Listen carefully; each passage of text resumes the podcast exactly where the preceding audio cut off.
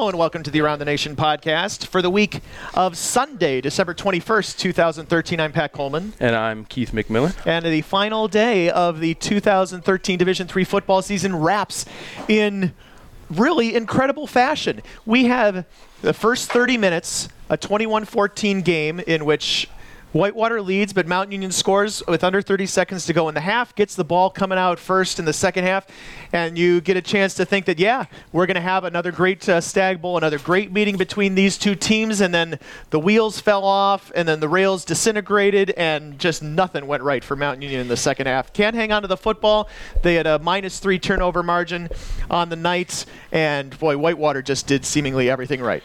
Well, and, and we could have maybe seen this coming in the sense that the past couple of weeks, Whitewater got down big, 17 points to Linfield, made those adjustments in the second half, dominated the second half, got down 12-0 at Mary Hardin Baylor, made those adjustments in the second half, won 16 to 15. But I don't think I I foresaw in any way whatsoever 52-14, which was the uh, the final score of the Stag Bowl here tonight. Pat, you mentioned 21-14 at the half, the huge, huge play I'm gonna catch my breath. I shouldn't, Yeah, have, I shouldn't have run up those stairs.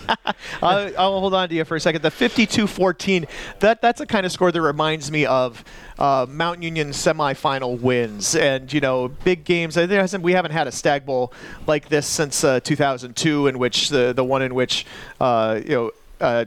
Trinity, Texas got the doors blown off of it by Mount Union in a, score, a game that I believe ended up 48 to nothing.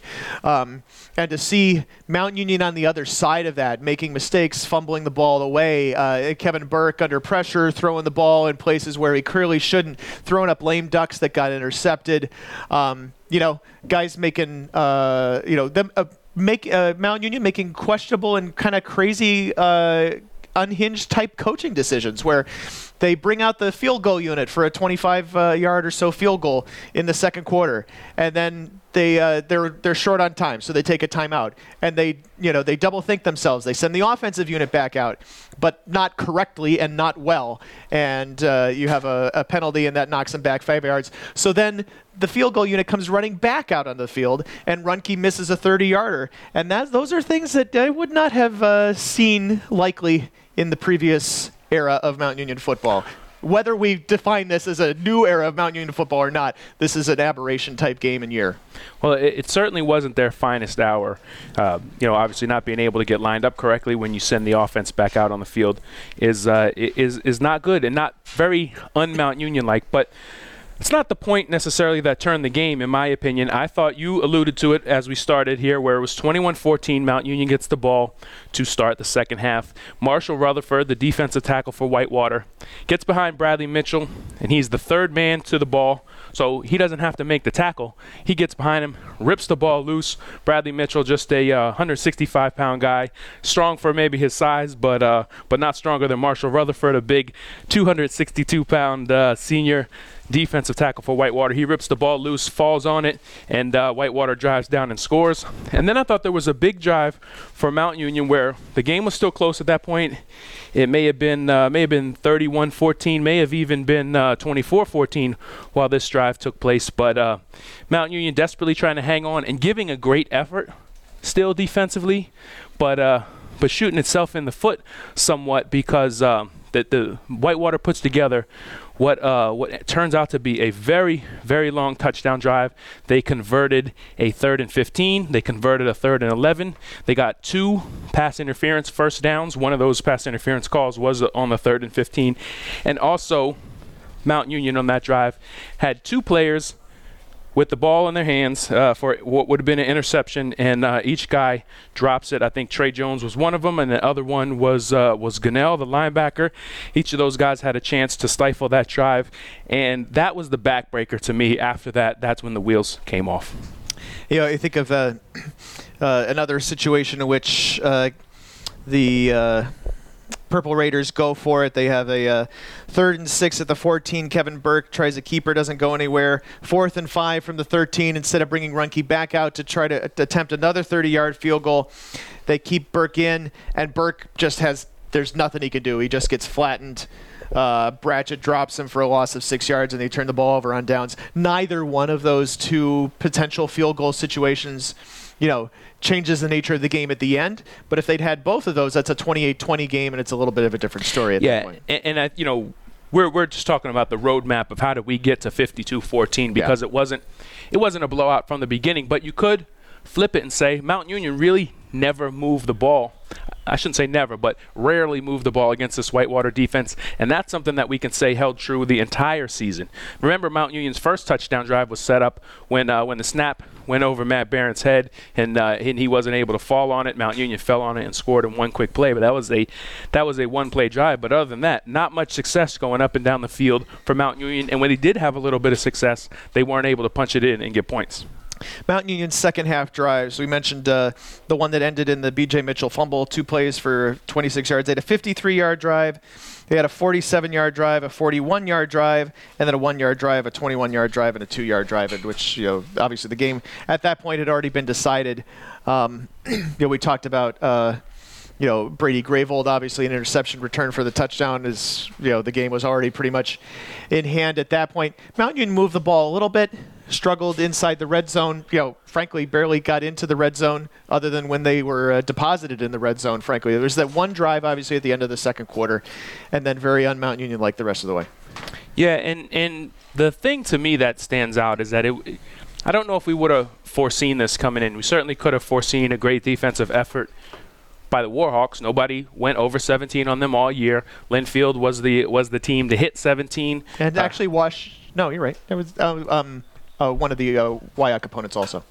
Yep, uh, Oshkosh and, and uh, got a chance down there at the end of the uh, post game to pull Lance Leipold aside and ask him uh, which which team was the best.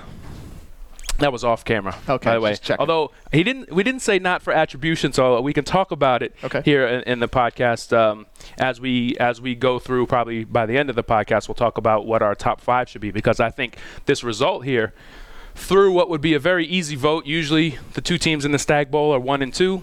Occasionally, we think about what the implications are for teams further down the line, but I think in this case, the 52 14 victory for the Warhawks, very resounding and makes you wonder if Mary Hardin Baylor had been here today, would they have won the Stag Bowl? If Linfield had been healthy, would they have advanced? Uh, it was certainly certainly a very tough end of the bracket that Whitewater came out of, and you, you the thing I love about D3 and I love about the postseason is Whitewater had to go through St. Norbert and Franklin, but then in the last three weeks, the number two team in our poll in the quarterfinals in Linfield, the number three team in our poll, uh, Mary Hardin Baylor, and then the number one team in our poll in, in Mount Union. And those three teams were the teams all season that were getting the number one votes.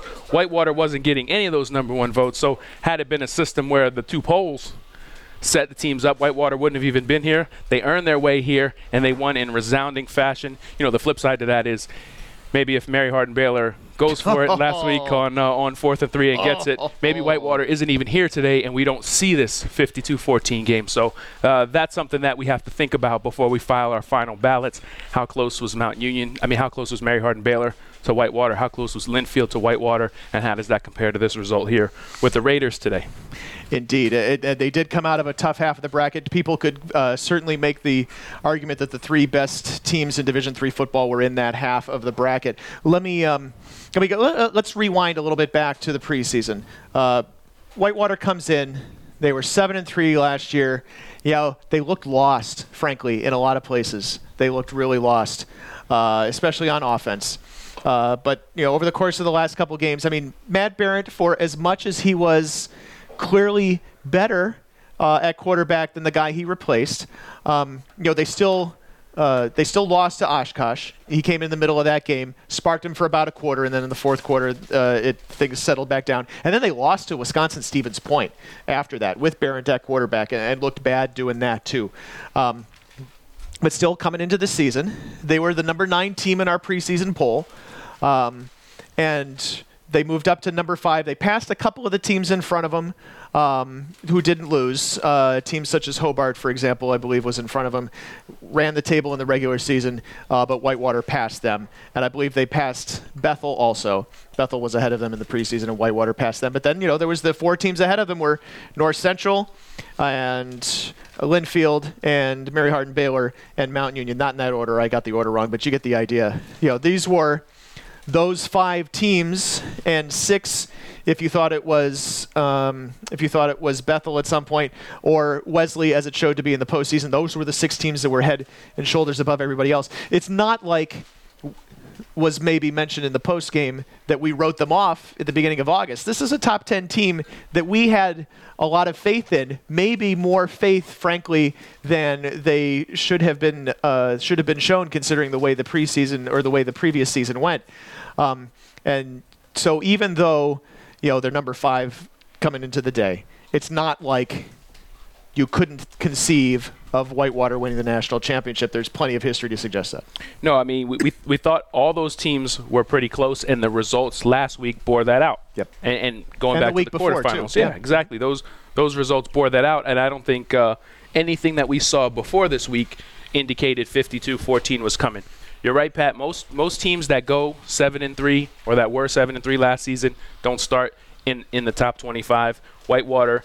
Uh, they didn't move up quickly. I thought the, the Wash U game at the time was a bit of a surprise. Wash U led that game uh, late. Uh, Whitewater ends up winning 17 7.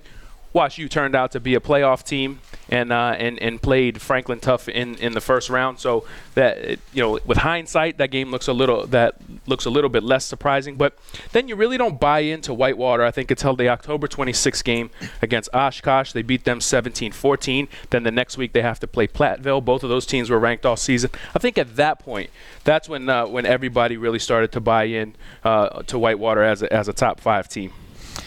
Indeed. The uh, other things that we need to talk about in the course of this post-game show slash podcast, uh, we have to name the offensive defensive player of the year and the coach of the year.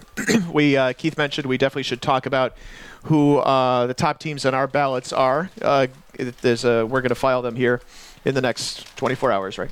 Yeah. Uh, no, 18, 12. That'd be great. Sometime between now and 18, 12. Um, and Pat's loopy. um, it's not yet, but it's getting there. Uh, it's my old age. I'm 41. Um, it's uh, there was one more piece I wanted to talk about. Guys who, over the course of the last couple weeks, played their way onto the preseason All-American team for next year. So those are a, a couple things I wanted to talk about. And maybe um, I want to start with that now uh, because that's a that's a piece that is kind of doesn't uh, depend on some of the others. Uh, in our pregame show, you uh, may have heard or seen us uh, name and release our All American teams. We also posted that on the website before the game started, and you can uh, see those if you haven't already. People who weren't included um, because they weren't nominated, and because you know the course of their regular season uh, may not have uh, distinguished them necessarily to get here. Uh, Brady Grayvold, who had six interceptions in the playoffs. Um, you know, um, Sherman Wilkinson, who had uh, seven touchdowns in the last six games or so, something like that for Mount Union, and has a year of eligibility left, even though he's uh, listed as a senior. Found that out this week. Um, guys like uh, Matt Barrett had a fantastic game here tonight. They've, uh, I mean, he's had those kind of efficient games all season. They've kept him under wraps a little bit, but boy, he looked fantastic tonight, and he ran when he needed to as well. I think all of those guys are guys we're going to be talking about in 2014 very heavily. Yeah, I think your main guy who, who played himself onto the All American team certainly uh, certainly Barrett. The the four quarterbacks are Kevin Burke. Uh, Burke didn't have his best night tonight, but he was outstanding for the first 14 games. Spencer Stanek went toe to toe with Burke last week and certainly uh, moved the offense up and down the field. John Kelly for Platteville, same thing. That's our third teamer. Nash Nance Hampden-Sydney saw what he did uh, this entire season and in the first half out at Linfield in the second round of the playoffs. The four quarterbacks that made it all certainly really deserving, but nobody looked better tonight on this field, and, and, and that's taking into account the great offensive line, defensive line play, and, and defensive play for Whitewater. Nobody looked better than uh, than Matt Barrett. It, it wasn't just the the efficiency, although that was there and that was outstanding.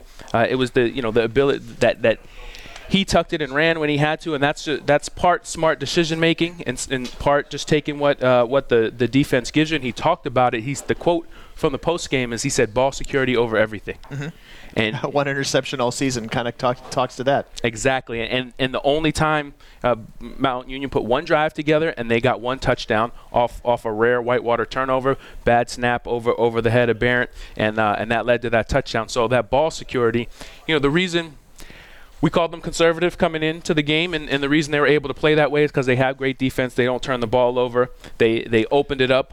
I thought tonight, uh, Coach Leipold said that that's the way they played uh, all season, and, and they just hit more of those plays tonight, which uh, which uh, clear was evident. Barrett, his final numbers: 20 of 28, 249 yards passing, four touchdowns, long pass of uh, of 40 yards, and then those rushing numbers: six for 56, uh, 9.3 yards a carry. He's someone who came into the game with a negative total rushing on the season on 59 carries, obviously including his sacks. But tonight he was he was an asset, and and he definitely played his way onto that preseason All-American team.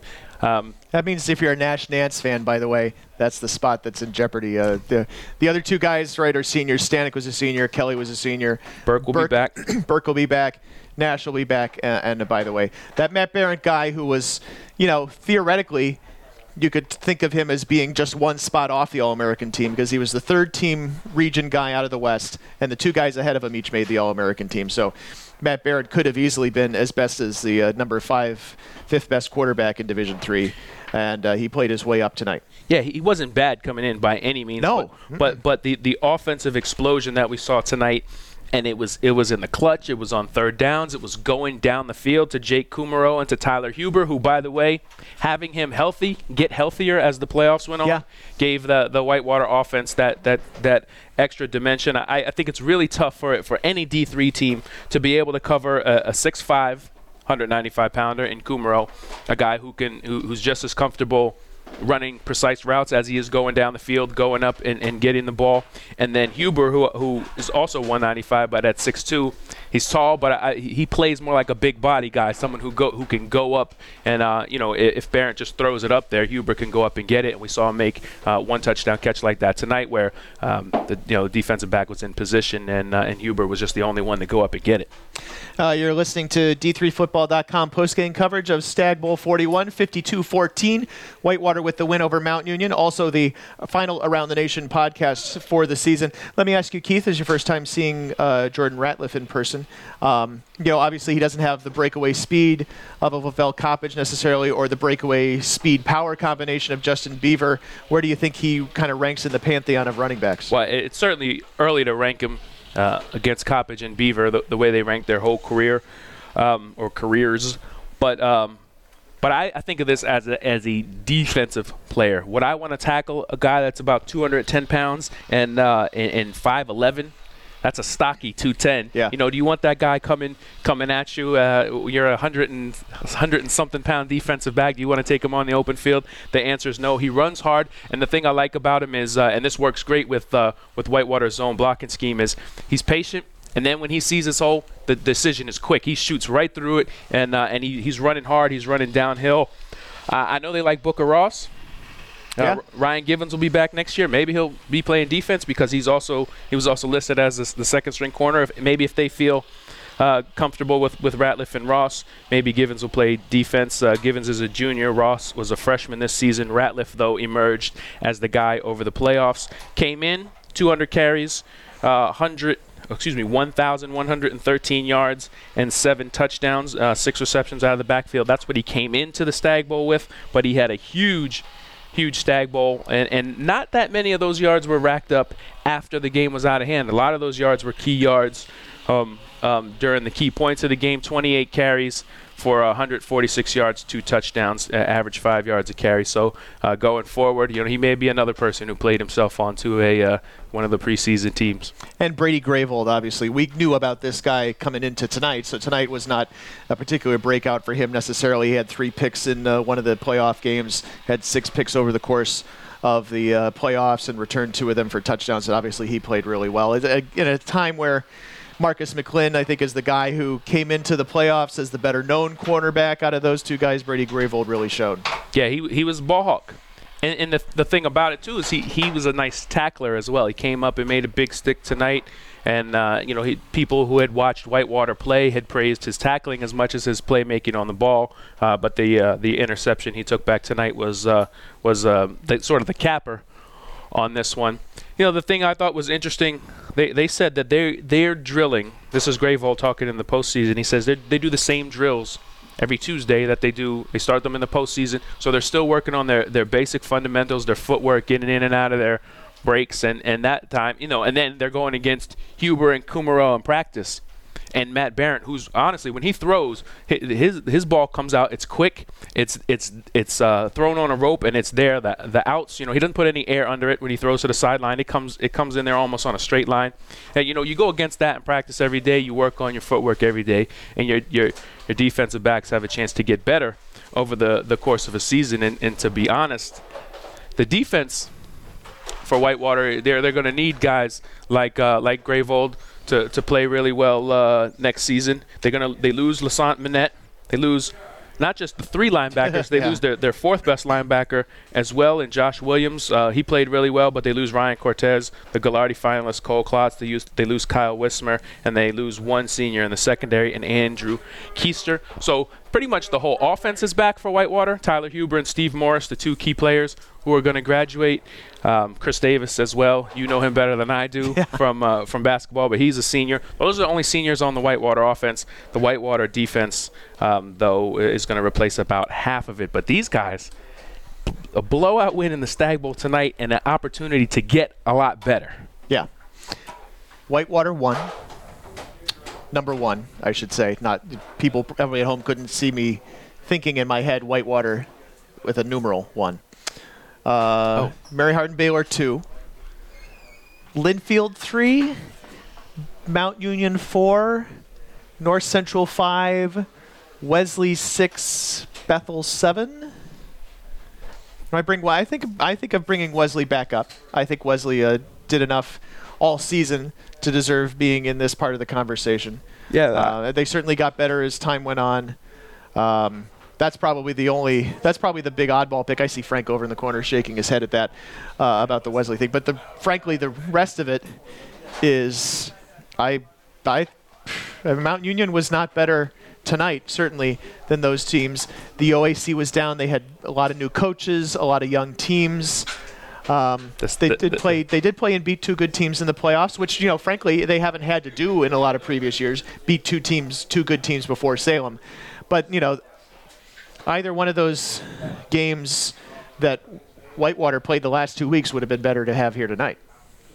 Teams you mean it's no? I mean the games would have been better games. Oh, right, like a 16-15 game or yeah. or a 28-17 game, sure.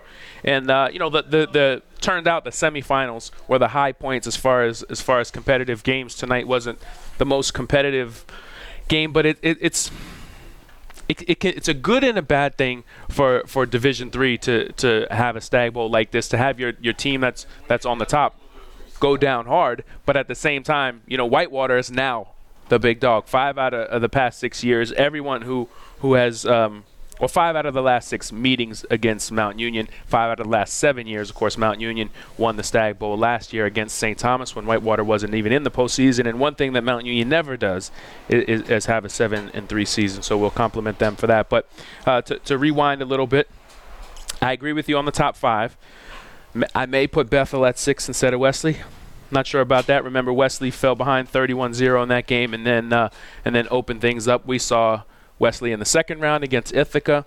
Uh, won that game 23-15, but then you know you, you go further down. I think that that also speaks well of, of how the Empire Eight was this year. Remember that the the other big upset in the playoffs is uh, is St. John Fisher beating John Carroll in the snow in the first round. You talked about the OAC being down often when we said the OAC was one of the top conferences, it was because it wasn't just Mount Union, but it was the second team that got in the playoffs, did did something uh, really well. And uh, this time, St. John Fisher um, upset John Carroll, so you didn't have that second successful team from the OAC. So, uh, so I, I think you know you, once you get below that tier, that top seven is, is pretty consistent, and the playoffs shifted it because uh, Wesley didn't come into the postseason certainly as, as one of the teams in the top seven. And then of course we have our uh, our friendly East Region representative here, Frank, giving his top eight, and he's going to. Yeah, this is like it's election night 2000 here with uh, with the whiteboard. Is he is he erasing things and uh, rearranging them? We've got. Um, We, this is an East Region ballot. We got Whitewater one, Mary Hardin Baylor two, Mount Union three, Linfield four, North Central five, Bethel six, St. John Fisher seven, which is a big jump for them. But I mean, they won two games and they played creditably against Mary Hardin Baylor, and then Wesley eight. Now, playing credibly against Mary Hardin Baylor, frankly, is something that a lot of teams had, did not do, haven't done in, uh, in the playoffs, in the quarterfinals, in the playoffs hasn't happened a lot. Well, it's also no shock that uh, that, that Frank would would have the highest opinion of the highest ranked uh, East Region team among the three of us. But certainly there there's an argument for it. The the win over John Carroll, the win over Hobart, and then going down to Mary Hardin Baylor uh, and, and and playing that game as you mentioned respectively, certainly uh, looked you know, was a respectable playoff performance for St. John Fisher. I thought Ithaca was uh, was was pretty decent in the playoffs as well. So the the Empire Eight represented itself pretty well.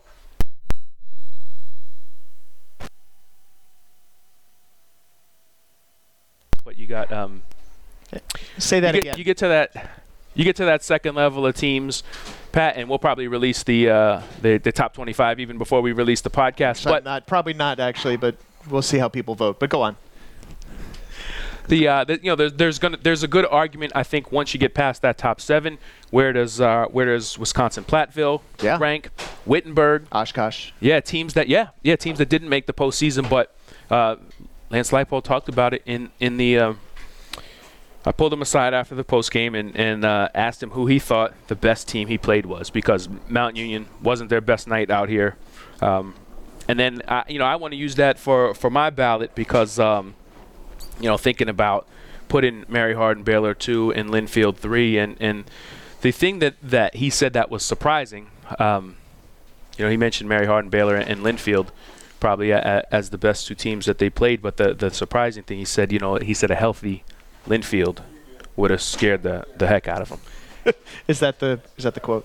Uh, I bel yeah, he definitely said he definitely said heck. He's Okay. a, he's a, a nice enough guy, and I I um he didn't we didn't say it wasn't for attribution, so I I hope he doesn't mind me sharing that fact. But um, you're right. Linfield had some key injuries. Some you know the the you know it was started in the early in the season with uh, with Brennan losing Brennan Highland, and then you know Tyler um, Tyler Steele later in the season.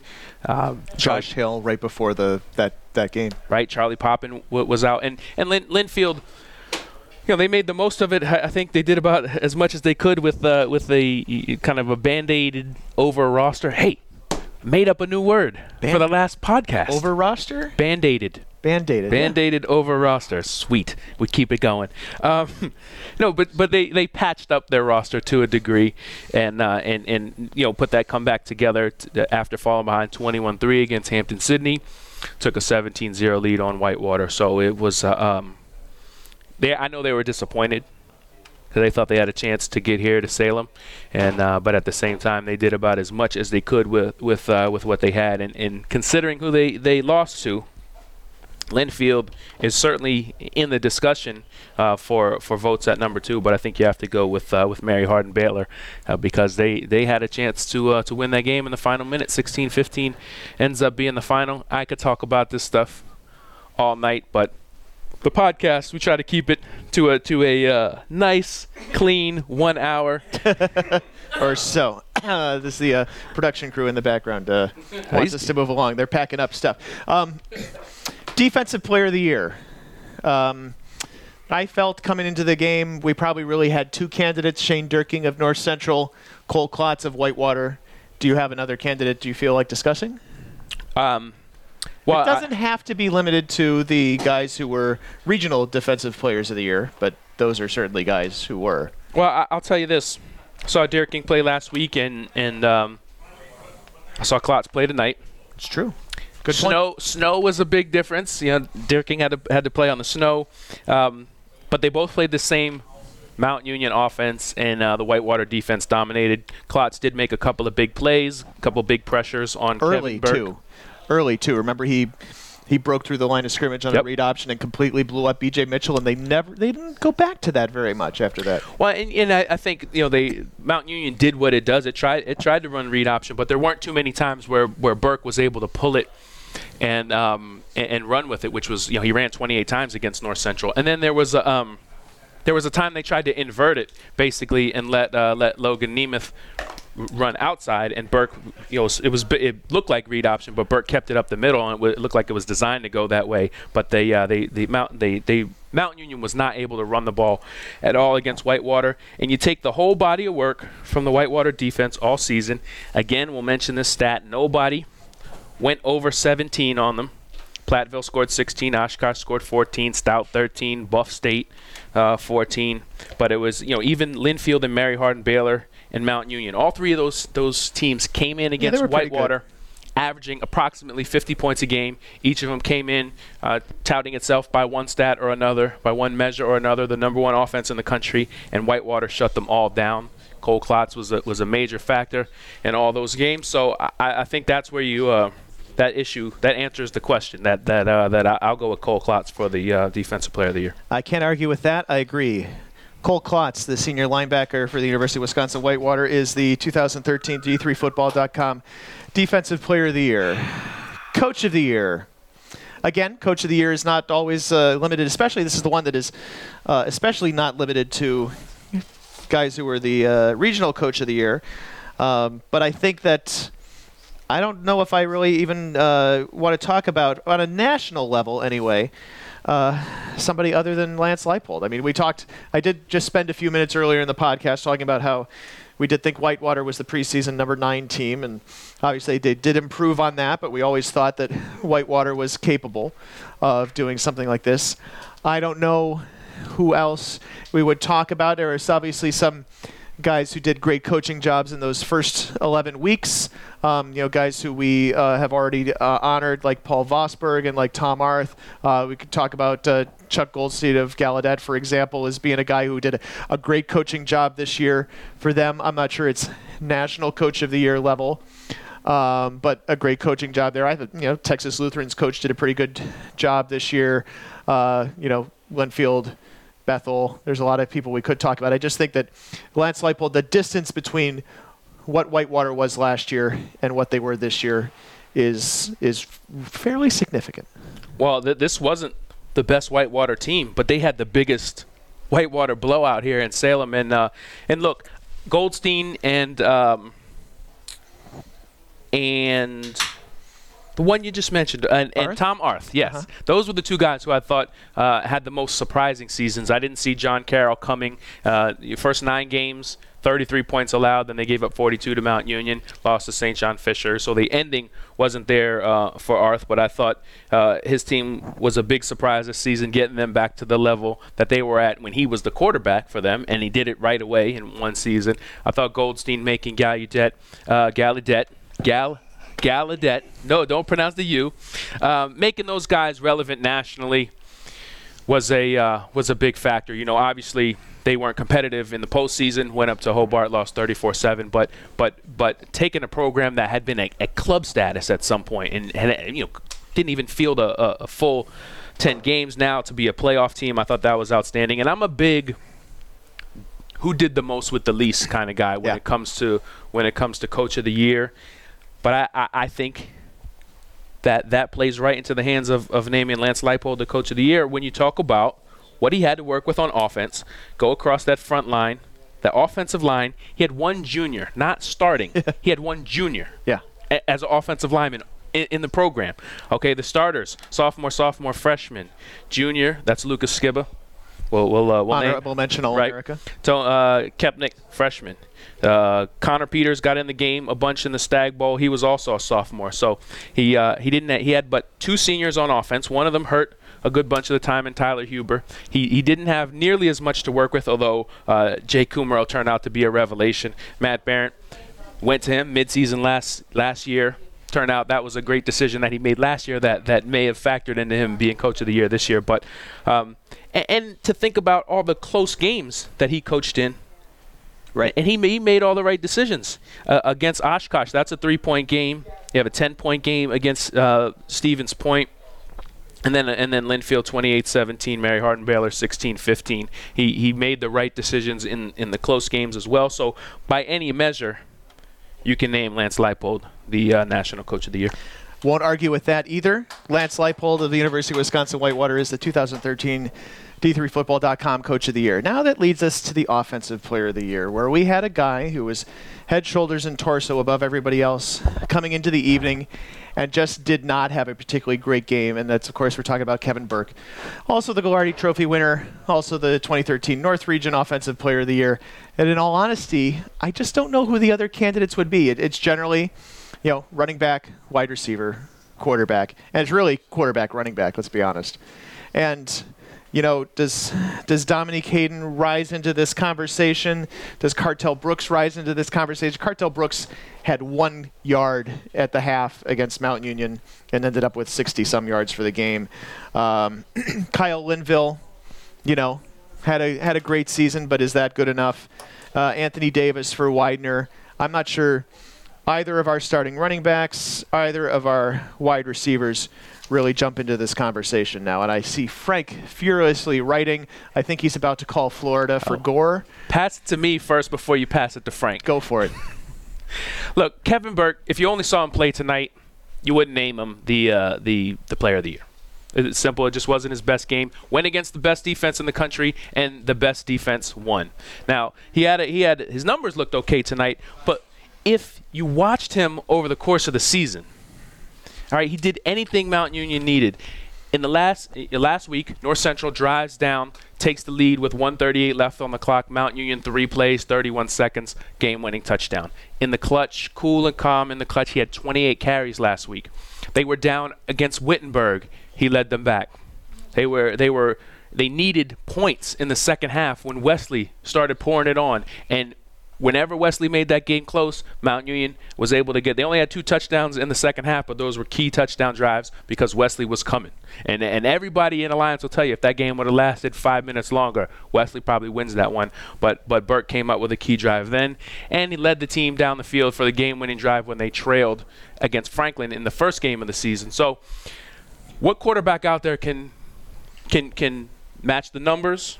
Match the accomplishments, match the leadership, and say, uh, I made that many clutch plays. Nobody did it th- as deep in the playoffs as uh, as Burke, except for Matt Barrett. That's the only other guy you, you can you can talk about. I guess. Can you pl- can one game can you play yourself from third team all region into offensive player of the year?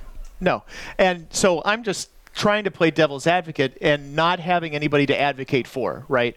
As you said, there's not another quarterback who can really do that. Uh, no, I don't think either of our running backs leaps into this conversation, and neither of our wide receivers leaps into this conversation. You know, Frank is furiously drawing numbers over there and ignoring some things that I really uh, thought were salient. But again, this is a moot point. I don't think we can find anybody else to really put in this conversation. And Burke did all those great things against a couple of great teams, uh, a lot of them against a, a really down OAC. Uh, but, you know, two of them in the quarterfinals and semifinals that really cemented him. Really, I think this kind of thing was won last week when it was either Burke or Stanek who was going to be the first team All America quarterback. Burke outplayed Stanek enough. Uh, he certainly ran the ball really well. Stanek ran the ball surprisingly well against them, like Barrett did here tonight, but you know, not enough to uh, not enough to win that game, and he completed just over 50% of his passes. And uh, I agree, Kevin Burke should be the 2013 D3Football.com Offensive Player of the Year. Yeah, and, and it's Player of the Year, not Player of the Week 15. Uh, no, we're not doing an honor roll for week uh, 15 or 16 or any of the other postseason weeks because it's the end of the 2013 football season. But, huh, well, we thought, uh, remember all the weeping and gnashing of teeth at the beginning of the week in which the uh, the two teams that had a shot to knock these teams off and change the uh, the color scheme in Salem failed to do so. They both lost by a point. Uh, here, we get a completely different look. We get the blowout, and wow, just what a way to end a 2013 season. Well, it maybe makes that weeping and gnashing even more painful because those guys think if we could have just got past, uh, like Mary Hardin Baylor, we had Whitewater, we had them, and then uh, and then turns out they didn't, and, and Whitewater comes here and and, uh, and and wins by blowout tonight. North Central, would they have beaten Whitewater? Not the way Whitewater played tonight, but it, they would have had a good time uh, coming down here and being part of it and I think this sends Mount Union not back to the drawing board, but back to the weight room, back back to the you know for for look for Vince Kehres to have won championships as a player, twice as a player, if I remember correctly, eight times as an assistant coach.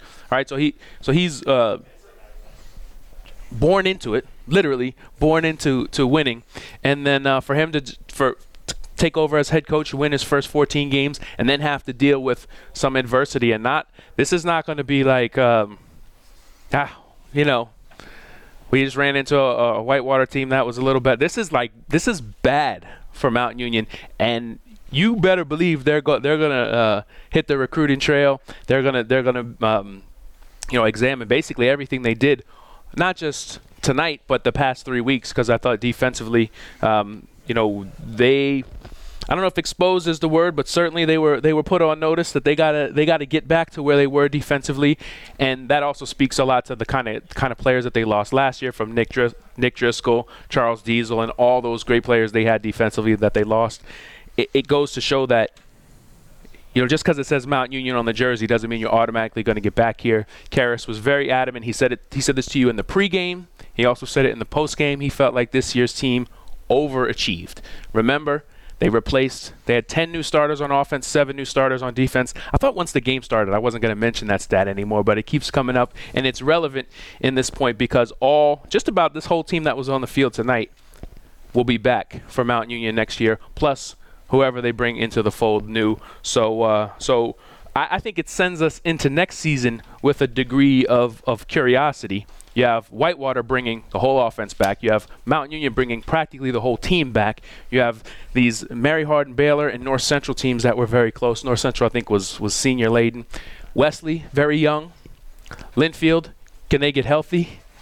You know they're going to lose. They're going to lose some key players, but that's a that's a program that's been on the cusp. I thought North Central got a chance a little bit to, to legitimize itself the first time it made it made it to the semifinals this year. So now I think you got six six teams plus whoever wins the MIAC, whether it ends up being St. Thomas, Bethel, St. John's, that's a team that's always going to be a factor when it gets into the postseason. Maybe the second WIAC team is a factor. I, I think next year.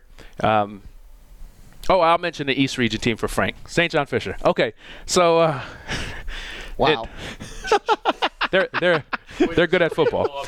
No, I know. In all in all honesty, Mark Myers is back for John Carroll. There's there's a lot of intrigue going into next season.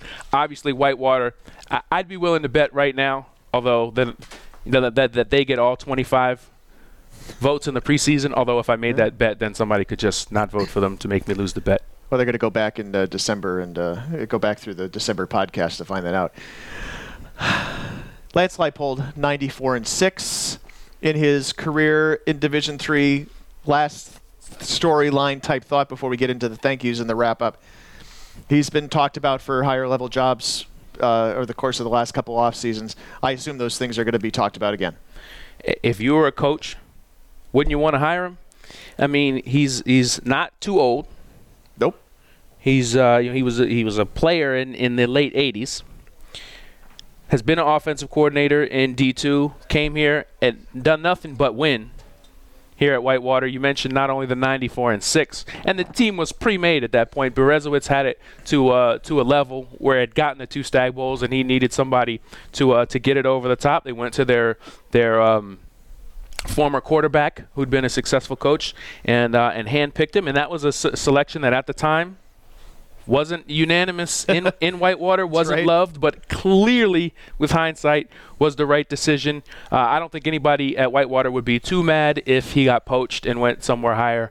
Um, I, am sure he loves it there. It's his alma mater, and and, and uh, I, I'm sure he'd be glad to stay. But at the same time, he's done everything he can do. He's won with a ready-made team. He's won with one of the best teams in history, and he won this year with a team that had, you know, brand new offense coming off of adversity uh, you know, having to deal with uh, win a lot of close games to get here. So, uh, you know, what else can you accomplish except all the things Larry Kehres accomplished, bringing his team here over and over again. It never got old for him because the group of kids was always new.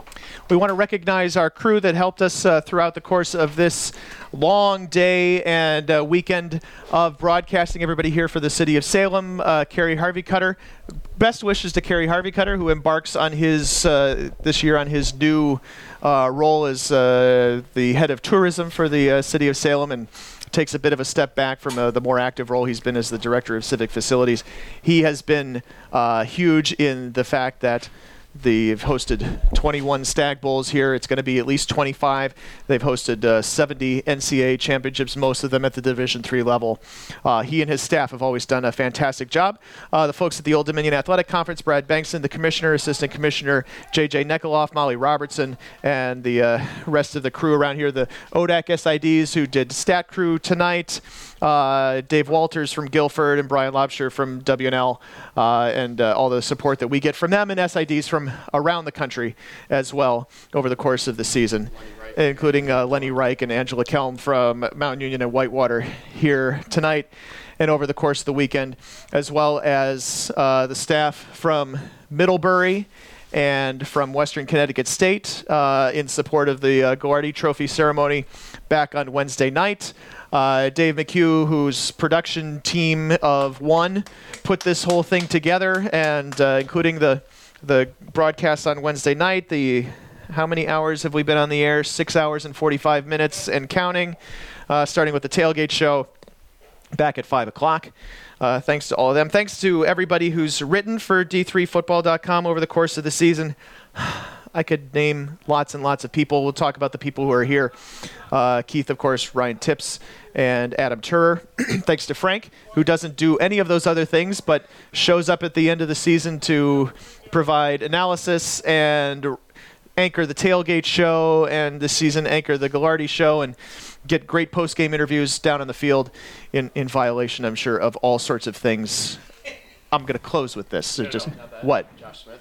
Josh Smith, who is here this weekend as a Around the West writer um, and writes for local paper. Uh, all the other people who write around the region and all the other people who've contributed over the course of uh, playoff coverage, the uh, photographers whose work you will see on the website over the course of the uh, next 24 hours as you come to see photo galleries, and who helped uh, produce stuff tonight. Uh, and helped set up and tear down things. Uh, I'm talking about Ryan Coleman, Larry Radloff, Eric Kelly. Thanks to all them and everybody else who works for our friends over at D3 Photo. Thanks to our families who put up with us not being here, uh, not being there, um, and who tried to call me on my birthday, and I was in the middle of a post-game show, and I could not pick up the phone, which is sad. That is the uh, that is the way of the world here. Your family would want you to be happy on your birthday, and I don't know what would make you happier. Probably a few things, but uh, I don't know what would make you happier than than calling a uh, a stag bowl, maybe a, a, a 15-14 instead of a 52-14 or 52-51. But uh, but yeah, and, and we should send a shout out to not only uh, the folks from Stone Station who put together a, a, a great tailgate today, but uh, but everybody who came out. Yeah, I saw a Kenyon shirt. I talked to somebody from Buffalo State. Lebanon Valley. Lebanon Valley was here, plus our normal Wesley, Bridgewater is, is where Stone Station is from, and then of course there's a representative from uh, Union and Wabash and Washington Lee and Randolph Macon and Catholic and Goucher on the staff. Goucher? Goucher. Yes, that's how you say that. yeah. Dave McHugh. They've never lost a Stag Bowl.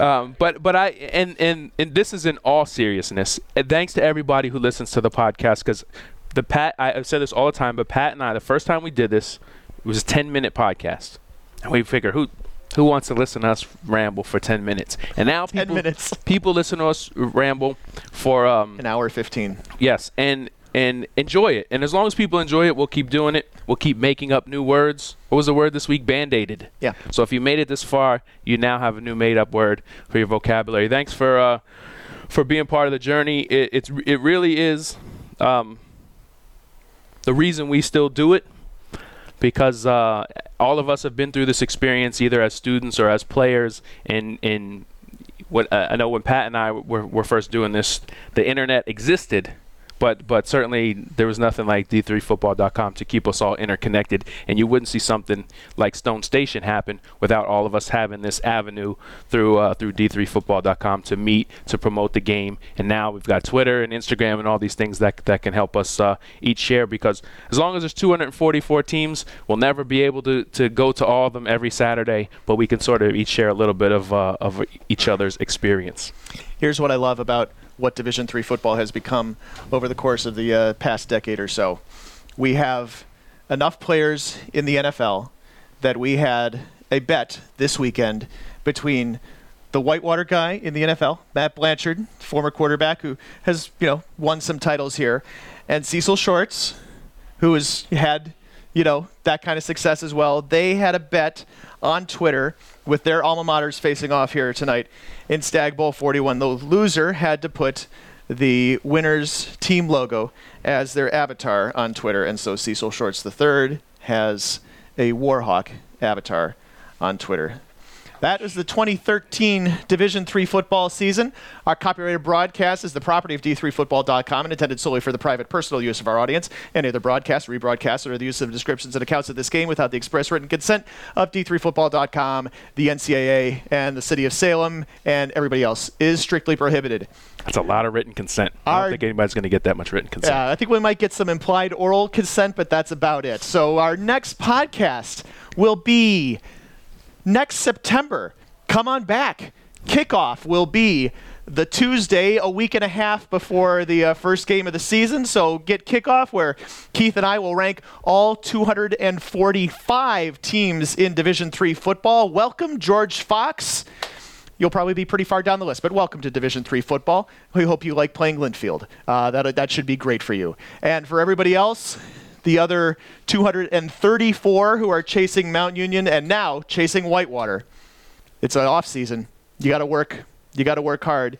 You cannot depend on the NCAA to bracket us out of purple versus purple. Someone has to go beat Mount Union. Someone has to go beat Whitewater. Why not you? Good night, everybody.